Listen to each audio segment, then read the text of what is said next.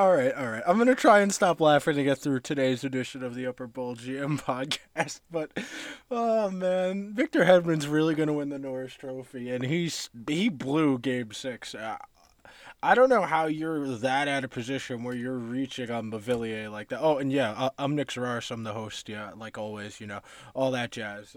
I'm still giggling to myself, man. The boomer hockey writers who get to vote for these awards are just on another planet. Hedman Hedman wasn't even the best defenseman on his own team for the last month and a half of the season.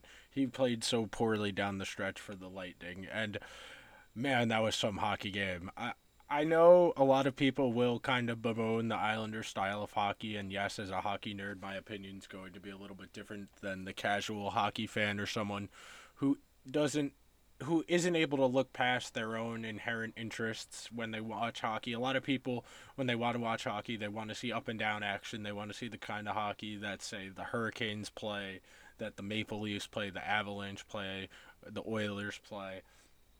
But as a nerd, I have grown an appreciation for the Islanders mucking it up. And make no bones about it, they deserve to win Game 6. They outplayed Tampa Bay. And yes, Nikita Kucherov leaving his first shift of the game is a real thing. That is a real storyline, and that is a real reason why the Islanders were able to persevere in this game. And let's give credit where credit's due. The Islanders were down 2 nothing and looked pretty much dead in the water there's no other way to say it. They looked dead in the water after the Cirelli goal in that second period. They looked dead in the water. They were not getting any scoring chances through. The Lightning were locking it down defensively, even though they weren't creating a ton of offense themselves. All of those scoring chances that got blocked, they're just shot into people's shin pads for the first, I'd say, 35 minutes, 40 minutes of the hockey game. I, I the Lightning played well. The Islanders found a way, and that is one of the signs of a truly quality hockey team is being able to persevere even when shit looks grim. I'll be honest with you, at 2 nothing Lightning, I was sitting there having a little bit of PTSD from sitting at the Garden for Game 5 and Game 7 of the 2015 Conference Finals against the Lightning, where they just suffocated me to death. I felt like I was watching the Rangers skate through quicksand, and no matter what the Rangers were doing, they couldn't get pucks down low because they were clogging the middle so well. They weren't able to get shots from the point because the shooting lanes were blocked and the shots were being blocked and going the other way. The Islanders found a way. In that third period, I really wasn't sure if they were going to be able to tie it up, especially after they botched that one power play opportunity they had where it took them, you know, a minute and a half to get into the offensive zone. And that was the second power play unit that was finally established, able to establish control in the offensive zone. It wasn't pretty. And the Islanders did not play a perfect hockey game by any means. The Lightning probably could have scored at least one more goal based on how they played, but you know, sometimes that's just how things shake out. But before I get to the meat and potatoes of today's episode, I do have to remind everyone to help support the show, whatever means possible. Whatever podcasting platform you prefer, the show is available. It is on Apple Podcast, Spotify, Google Play, Stitcher, all of the major podcasting platforms that I can host the podcast on for free. This podcast is there. If you are on Apple Podcasts, you have an added responsibility because Apple Podcasts is so ubiquitous, they have a separate thing. Please go to the show's page, scroll to the bottom. There are going to be five clear purple stars. You got to hit the one furthest to the right. That's leaving a five star review. Beneath that is a button with purple letters that says write a review if you have the, a minute, please leave a few words. Support your content creators. We work really hard. We really do appreciate feedback. Blog went up on Wednesday, part two. Part one, I broke down the Islanders and Lightning rosters. Part two, I broke down the Montreal Canadiens and the Vegas Golden Knights rosters, the contracts, where they got these players, whether they were drafted, free agents, um, expansion draft, undrafted free agents, trades, how money is spent in terms of where it goes in their lineup, whether they're offense heavy, defense heavy. They invest more in their goaltender, who their most expensive contracts are, the best value contracts, and if the team makes sense the way it's constructed. Really, really detailed stuff if you want to get a better understanding of how these teams were put together and what I think their vision for their team was. I got you covered on the blog at Gotham SN on Twitter, Gotham Sports Network, the full web address. Please check out and support the blog. A lot of quality content creators hustling, trying to put out quality content for you guys to enjoy, get a little bit smarter, and maybe laugh a little bit along the way. All of that said, I will see you guys in one second, and we're going to talk about that Islanders win. Rutta going after it. He'll play it off for Hedman, tipped around, but it is cut off by Bailey. And now turned over. Beauvillier scores! Anthony Beauvillier, overtime winner. We're going to Tampa for game seven. Man, what a hockey game every now and then you it kind of hits you in the moment during the course of the game and when mayfield scored that goal it's about eight and a half minutes to go in the third period it kind of sunk in just what an insane hockey game it had been i mean like i said during the introduction i thought the islanders were more or less dead at 2 nothing especially considering how game five went where the Islanders got down about two nothing, and you know, game was more or less over at two nothing in Tampa in Game Five because they just had no juice. And that's the thing about the Islanders and about the Canadiens during this playoff run. You can tell in the first five minutes of the game if that team is going to be able to be competitive that particular night because they have their legs or not. And when I say have their legs, I mean they're active. They're in the offensive zone. They are forechecking the defensemen. They are making their exits more difficult. They're in the neutral zone, slowing down the other team's rush opportunities. They're getting the puck out of their own zone with pace. They are throwing checks. They're noticeable. This is one of those things that I know I critique people on broadcast a lot for pointing out people throwing hits and skating and getting momentum and that kind of thing. But it's for teams like the Islanders and Montreal that are so regimentally structured, if you don't have your legs, you can't play that highly regimented, structured style of hockey that they need to be able to play to win. In game five, the Islanders had no structure. The Lightning were just going up and down the ice like it was NHL 20, EA Sports' NHL franchise. No defense being played whatsoever, odd man rushes, goaltender not even having a chance. Tonight, you could tell the Islanders were going to be in it. And I know I've made a lot about the Islanders' resiliency, their culture, and their identity, but I can't stress enough how well coached they are and how impressed I was their ability to weather the storm. I just at 2 nothing down, you feel like the game is over, especially considering how the last game went. Cirelli scores that goal, and you think to yourself, all right, the Islanders got to get one here to keep this close. Because if Tampa scores a third one, you're not putting four past Vasilevskiy in 30 ish minutes of game time. You're just not doing it. So you need to think about it in terms of time you have left. You're always trying to chip away, and even if you're not scoring, you got to be getting towards that. You got to be grinding it out. You got to get the puck below the goal line. You have to put pressure on the defensemen, make them turn it over, or make them make a difficult play. And if they try and make that difficult pass to someone who's up the ice, you have a chance to intercept it. You have a chance to throw a check while they're sending that pass up the ice to alter the direction of the pass. All of that stuff accumulates over time, and it's why you need to have your legs if you are the Islanders to play their game. Now, Jordan Eberle's goal, ugly one absolute ugly one. Evan away with it comes Barzal. Hands it off. Here's Eberle scores! Jordan Eberle gets the Islanders on the board. That goal only happens because David Savard is blinding Vasilevskiy. Vasilevskiy is getting screened by his own defenseman. He does not have a sight line to the puck. And it beats him. It's an ugly scoring chance. It's a backhand scoring chance. Hang on, let me look. Uh, hang on, hang on, hang. That Jordan Eberle backhand that resulted in a goal had a 5% chance of going in based on where it was taken from and the type of scoring chance it was, according to evolving wild expected goals model. You are not expecting that scoring opportunity to result in a goal, especially because it's a backhand. Say that's a regular forehand, a, a wrist shot, a snapshot from that area a little bit more dangerous because you know it is a decent area. It's between the circles. It's relatively within that high danger area of the ice, but because Vasilevskiy never saw it, Eberle was Eberle got lucky. There's nothing you can do, and sometimes you need that little bit of luck. I talked about this the other day when we were talking about the Montreal and the Vegas series. If you get the puck to dangerous areas enough times, good things will happen. And to be fair to the Lightning, they had done a really good job defensively up until that point of not conceding anything in that dangerous area and not conceding scoring chances, let alone goals.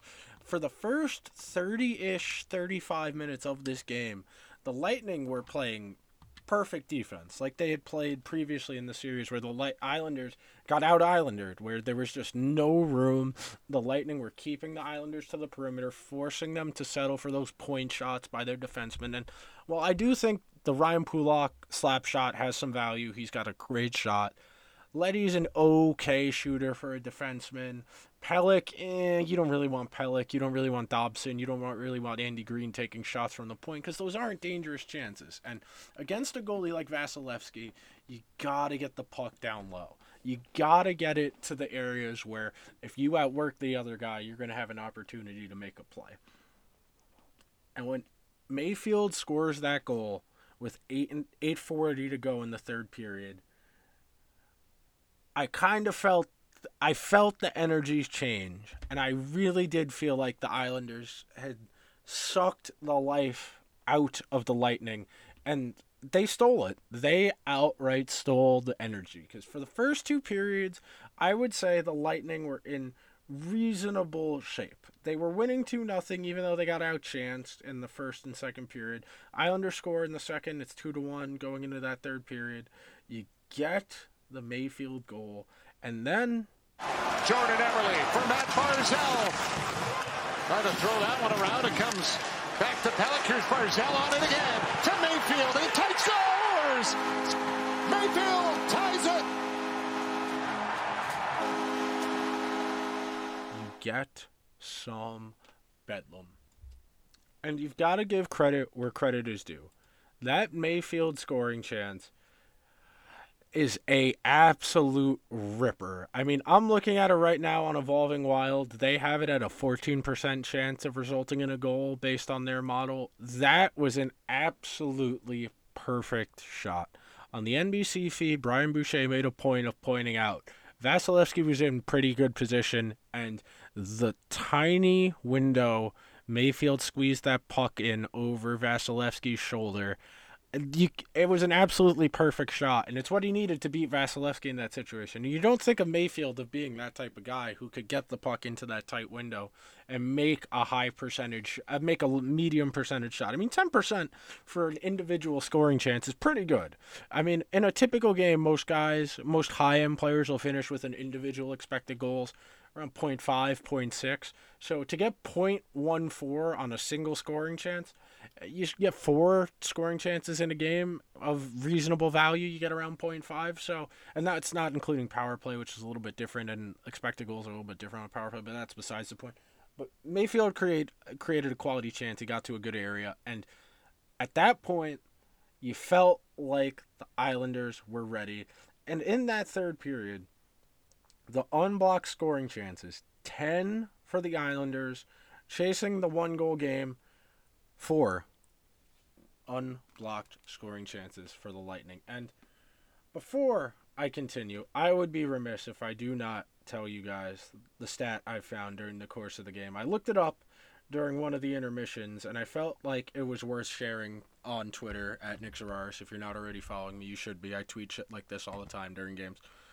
Of the four teams remaining in the playoffs before tonight's game, the Islanders, when they are down one goal at five on five, they score the next goal 71% of the time. And playing from behind is not particularly easy. It's very difficult in hockey, especially in the playoffs when teams are get allowed to get away with murder, which I haven't talked about the officiating yet, but that's definitely a subplot within this game that played out and you really saw it at the end of the second period where Mayfield cross-checked Stamkos, Stamkos mashed his face into the glass, got a cut on his face and there were a few scrums. The officials were talking to a few of the veteran guys. McDonagh was in there, Clutterbuck was in there, Pat Maroon was there. I think Matt Martin was there, and he was talking to them and trying to bring down the temperature, if you will. But I, I don't want to get to the officiating yet because there's still a little bit more of the game to unpack. Because in that third period, you firmly felt the Islanders getting control. They're getting the puck in deep. They're working hard. And it was really, really compelling how the game turned on its head. Because, like I was talking about before, in the first period especially, the Islanders were forced to the perimeter. They were only taking point shots, shots from the circles. They're not really getting anything in Vasilevskiy's kitchen. They're not making him work particularly hard. They're not making the Lightning work particularly hard. And, you know, that's what the Islanders usually do to other teams. Then in the second period, they ratchet up the difficulty a little bit. They get their one goal. They're still not really getting the puck to great areas, but you know, you, they're controlling the puck more. They're having it in the Tampa Bay zone, even if they're not creating offense. They're controlling it. Second period, the only period in the game, the Lightning outchance the Islanders. 12 unblocked chances to 10 for the Islanders. But you feel it starting to open up. The Islanders have a little bit more room. They're getting the puck lower down the ice towards that goal line. Then in the third period, you really felt the game turn on its head where the Islanders are getting the puck to those dangerous areas and the Lightning are now the team that's being forced to the outside that's not getting as many quality chances and not getting the puck where they need to. And I haven't even mentioned the fact that Nikita Kucherov had to leave the game his first shift aside from in the introduction and you knew it was going to be a problem and for about 35-ish minutes I didn't feel like it was that much of a problem for the Lightning to be completely honest with you. The problem really came with the lines that got thrown together because of the injuries.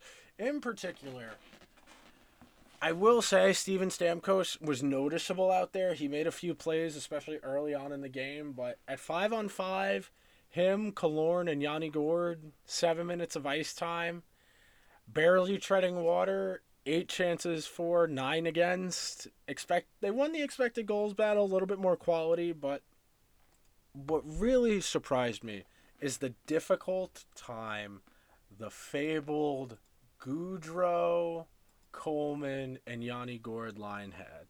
In six minutes of ice time, 34% expected goal share. Who was that line matched up against, you ask? Matt Barzal, Leo Komarov, and Jordan Eberle had the game of their damn lives. I know Komarov is kind of just wasting space out there and just throwing hits and not really giving you anything offensively.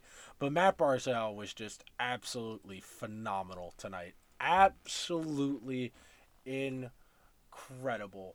I really could not have been more impressed with Barzal's game. And I say that as someone who was a little bit frustrated with Barzal's game earlier in the playoffs, where he wasn't really doing a whole lot in the offensive zone in terms of chance creation, and he wasn't really setting up uh, Eberle because you know he can't really set up Leo. I mean, individual expected goals, checking in somewhere in the ballpark of point one seven to point two eight, depending which model you look at on three scoring opportunities. So you know pretty good stuff from Barzal. And I forget who I saw tweeted it, and I'm not exactly positive what expected goals model they were looking at, but Barzal has had a really, really nice playoff run here, especially down the road as it's gotten later in the playoffs here. I mean, Josh Garrick at Garrick16.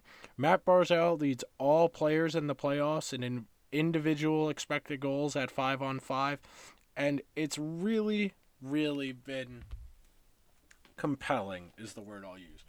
as a Ranger fan, it annoys me that the Islanders are a game within going to the Stanley Cup final. I would like the Islanders to suck, to be completely honest with you. But I, at the end of the day, as a sports media person, I have to be able to give credit where it is due and acknowledge quality when I see it. And it's not easy to separate the fan in you from the analyst in you. But what the Islanders have done here is one of the great hockey stories of recent memory. I mean, this is a team without its captain and probably second best player in Anders Lee. Torres ACL has no.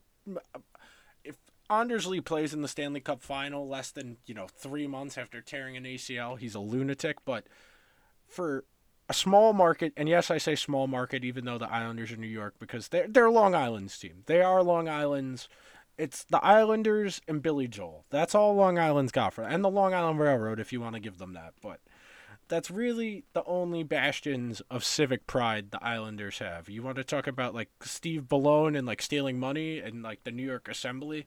The, Long Island doesn't have a ton to be proud of, and the Islanders haven't always loved them back. They have dicked them around quite a bit over the years. Whether you talk about the John Spano stuff in the '90s or uh, the Islanders going to Brooklyn without really consulting their season ticket holder base and then falling to dead last in the league in ticket sales, attendance.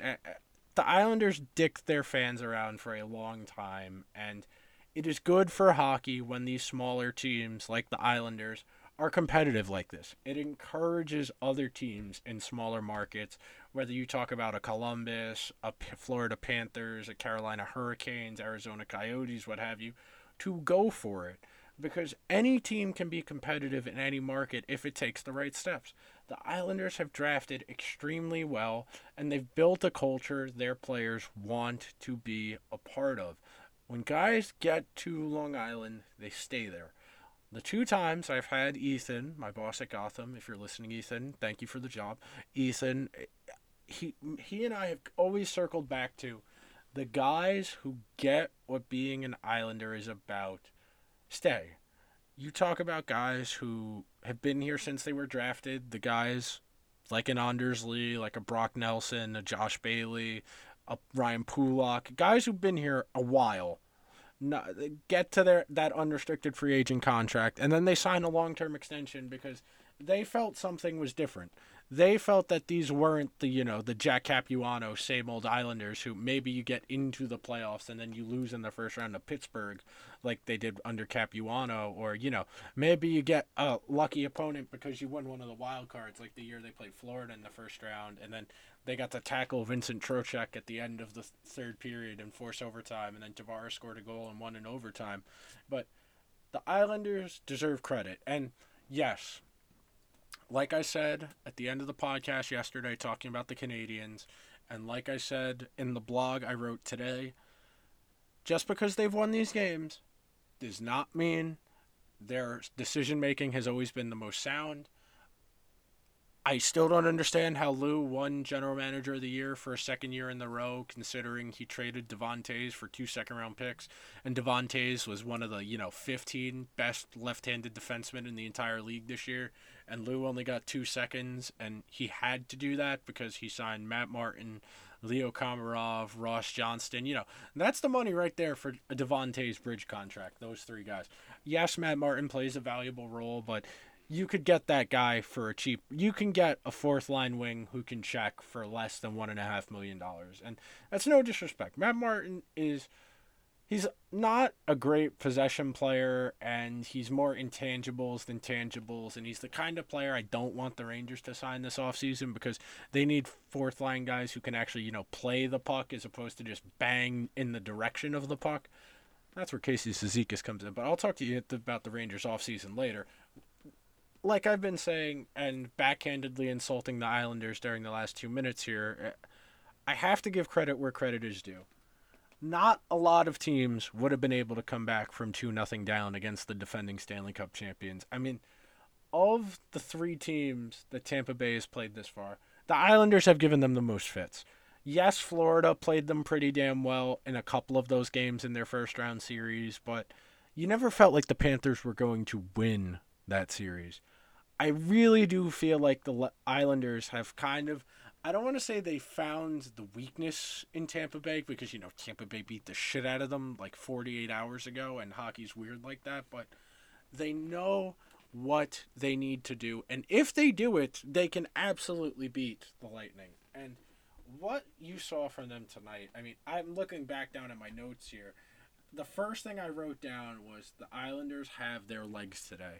And if you are going to rely on effort, energy, and grinding your game out to the point you make the other team wilt and you have enough pressure that you're pressuring them offensively, you got to have your legs. And the Islanders, from the jump tonight, even though they were down 2 nothing at one point, they never looked out of it because they were still competing. They were still plugging away and they were making effort plays. Those effort plays are hard to quantify. You can look at puck retrievals, you can look at hits, that kind of thing. And yes, those are informative, but if you're not watching the game, you can't directly understand what I'm talking about. And yes, I'm doing the do you even watch the games, bro, to a guy who loves advanced stats and has, you know, five different stats websites open on his computer while he's recording this to reference. But the Islanders had their legs.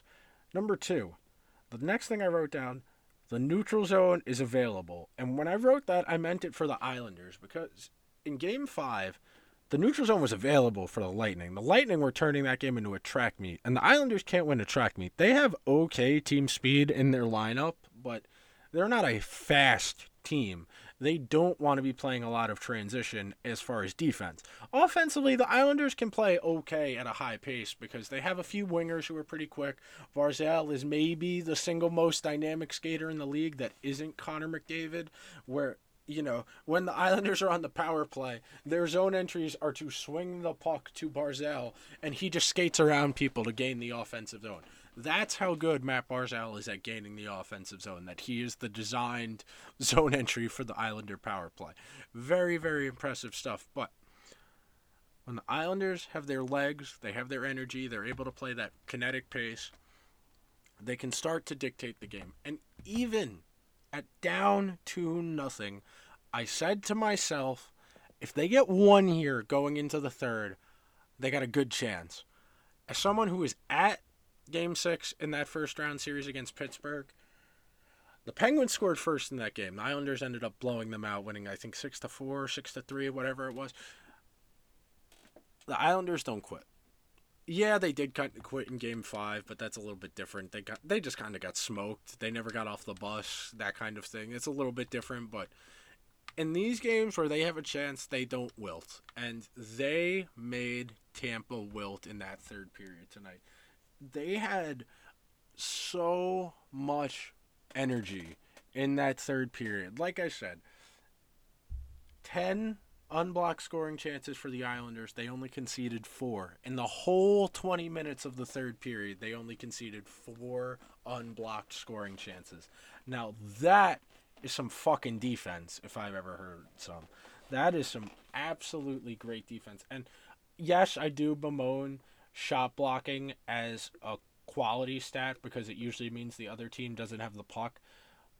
But it's a little bit different in the playoffs because those shot blocking opportunities are a way of stifling offense for creative teams. In the regular season, you know, you don't want to have like three guys in the top 10 for shots blocked because that means they never have the puck.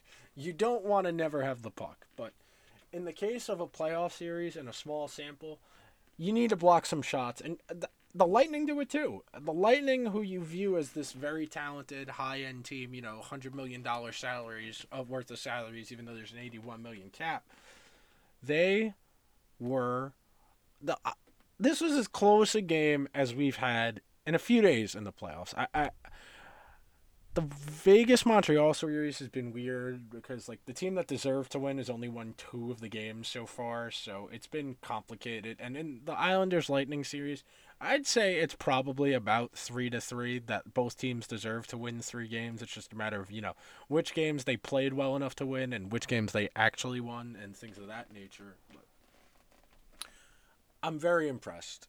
I know I've said this more than once in the 30 minutes or so I've been here recording, but I can't commend the Islanders enough for giving teams that aren't the big market, fancy free agent destination for being competitive. And it's important for hockey that these smaller teams that don't command the big free agents to be competitive because it will incentivize teams to be more aggressive. It'll incentivize them to trade for players and say, once you get here, you are going to love being here. Look at what they did with Jean Gabriel Pageau. Pageau got there. They didn't win like any games when Pageau was there in March, right before the pandemic pause in 2020. And then he gets there. They go into the bubble. He wins their ping pong tournament. Everyone's seen that video of him walking around in the bathrobe with the headband. He signs the multi-year extension. What did he get? He got like five million a year, I think, something along those lines. Let's see. I have it here in my notebook. Jean Gabriel Pageau. Yeah, five million dollars a year. Pageau got here. He saw what was going on, and he said, "I want to be a part of this." That is the key for these smaller teams that aren't going to be able to tantalize free agents on July 1st most years. The way the Islanders made a valiant push to try and get Artemi Panarin. They offered the most money, and Panarin chose the Rangers over them. And Thank God he did, because if Panarin was an Islander, they probably would have won the Stanley Cup last year. That's how good Panarin was for the 2019-2020 Hell, if Panarin's an Islander right now, they might have already won this series. That's how much of an impact Panarin is. I mean, could you imagine Panarin and Barzal on the same line, the zone entries, the plays they could make in the offensive zone for each other, because the defense would have to respect both of them? Now that would be chaotic. I will say we have two days off before Game Seven in the Tampa Bay Islander series. They're getting a day off to travel, so they're going to have an extra day, which is nice. I want both teams fully rested. We don't know the status of Nikita Kucherov. I was watching the post game stuff on NBC. Jon Cooper said he has no update on Kucherov. Ross Colton did leave the game for a little bit after Matt Martin checked him into the board, shoulder first. Colton did return to the game. You don't know how healthy he is. Pretty big hit. Matt Martin has injured more than one player in my life, throwing a check a little bit after the puck was already gone. I want to say the one that's in my memory is when he dislocated Freddie Claesson's shoulder two years ago, maybe when Freddie Claesson was a Ranger. He threw a check well after the puck was already gone. It was an unnecessary hit. It was just throwing a hit to throw a hit, and dislocated his shoulder, and that was it didn't see Claesson again for like two months, which kind of sucked because Claesson would have been a nice replacement level defenseman to have sitting around to throw in the lineup as opposed to a Marc Staal two years ago. God, I gotta get some of the Rangers memories out of my brain. Some of the fucking teams I paid real legal U.S. currency to go see in person to see them get fucking smoked. But you want both teams to be at full health. You want the best both of these teams have to offer because when they are both right, you get an incredible hockey game like you did Wednesday night at Nassau Coliseum. The way I'll say, so I went and looked. I went to the four publicly available expected goal models that I have access to. I don't have TopDownHockey's, but natural stat trick expected goals at 5 on 5 1.43 to 1.43 MoneyPuck 1.15 Islanders, 1.36 Tampa Bay. HockeyViz.com, 1.7, 1.7. Evolving Wild, 1.22 Islanders, 1.58 Lightning. Very close game is what I'm trying to tell you in the expected goals. But it went to overtime. Sometimes you get these games that go to overtime where a goalie has like 49 saves and plays out of his goddamn mind like you know a, a goal and a half saved above expected in 60 minutes of play with something crazy like that but this was just two pretty evenly matched teams. It's just the islanders were able to persevere down in a hole survive long enough to keep it close and then once they got it close they saw their moment and they pounced. Textbook third period to only give up four unblocked scoring chances in 20 minutes at 5 on 5 is impressive as all hell. Now, looking ahead towards game 7, the Islanders have got got got to figure out their power play and I know Anders Lee being out is really one of the main culprits of this, even though their power play was kind of rough last year in the postseason when Lee was healthy. But Lee's body is there to block. Like if you watch the Rangers, you know Chris Kreider parks his ass in front of the net. If you watch the Bruins, you know Marchand is usually there in front of the net, annoying the goaltender. Some guys are just really good at that, deflecting the puck, sticking their stick out, and it finding it on shots from the point. And the Islanders just they pissed away two minutes of the game, and you know they got one good scoring chance in two minutes. It took them a minute and thirty seconds to gain control of the puck in the offensive zone. You don't want to see that. You want to see dangerous scoring chances. And I know the Islanders under Trotz have not had a great power play. The problem for the Islanders, they don't get the defense moving. And when I say that, I want you to think of it like this. When you're on the penalty kill, you have four guys out there defending five players worth of space. So you typically can defend it in a few different ways. You can do a box, you can do a diamond, whatever configuration you want to do. What it, it, it the configuration isn't the point. When you are on the power play, you need to get the defense to break its structure. So you have five guys. When you get the defense to break its structure, typically that means you've gotten at least one, if not two of the four penalty killers to pressure the puck carrier. When that happens, you get a numbers advantage somewhere else on the ice. If one guy is leaving the structure to pressure the puck carrier, that means there's four guys you can pass to who have three guys defending them. If two guys on the penalty kill pressure the puck carrier because it's along the boards or almost out of the zone at the point, that means you've got four guys you could get the puck to being defended by two guys. That is why it's important for you to move the puck around because you need to get guys moving. If you're just passing the puck, you're not going to be able to create any quality scoring chances because the defense gets to stay in its structure. They can go down to one knee, block the shot. It'll go out of the zone. You got to burn 20 seconds of your penalty, your power play, regaining the zone, resetting, changing lines, all the stuff you don't want to be doing on your power play. You need to think about hockey, especially on the power play, as a math problem. You want to have more guys to pass it to than they have to defend them. It's why you see these guys getting the puck in one time situations driving the puck home with no one in front of them because two guys went to the person who had the puck before it got to the one timer. When Stamkos, when Ovechkin, when they're ripping their one timer from the circle, they're doing it because they have room in front of them to get to all of their body weight into their shot and go down to one knee when they release. And that happens because the penalty kill has broken their structure. That's what the Islanders need to focus on yes, I understand Ryan Pulock has a great shot, an absolutely incredible shot. I know Jeff Marek talked about it on on 31 Thoughts, I believe, last week, maybe two weeks ago, where when he was in junior hockey and he was one of the veteran players on his junior hockey team, he would go into rookie training camp for to help out with the 15 and 16 year olds. So like you know they they get to know someone on the team. He gets a little bit of extra work on the ice end during the off season. Pulock was not allowed to take slap shots. That's how hard his slap shot was because they didn't want him hurting any of the kids who were there for rookie camp. I understand Pulock has an incredible, incredible slap shot. It's a low percentage play. Defenseman slap shots get blocked and go the other way. You only take that if you have room.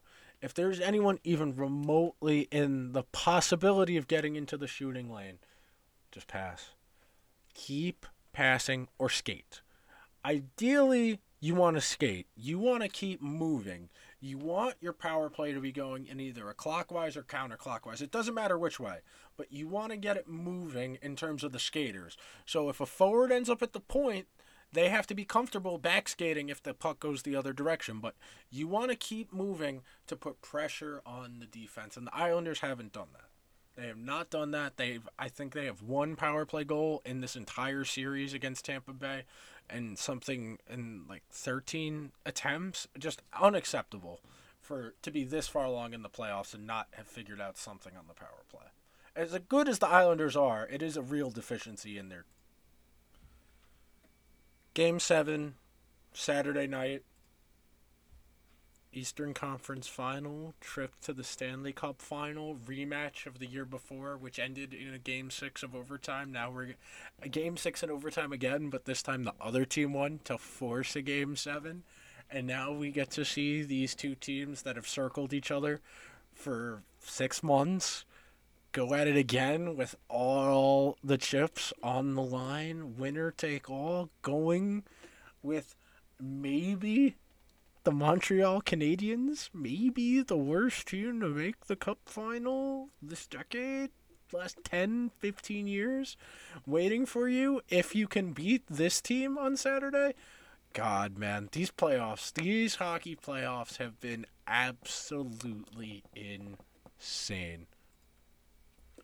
That was a little bit longer than the last few episodes I've done. A little bit more to talk about because this was such a this was such a good hockey game, man. I could talk about this game for another hour and a half. There were so many little things I noticed over the course of the game, but I do want to get to sleep at some point. It is pretty late. It's already 2 a.m. as I'm recording this.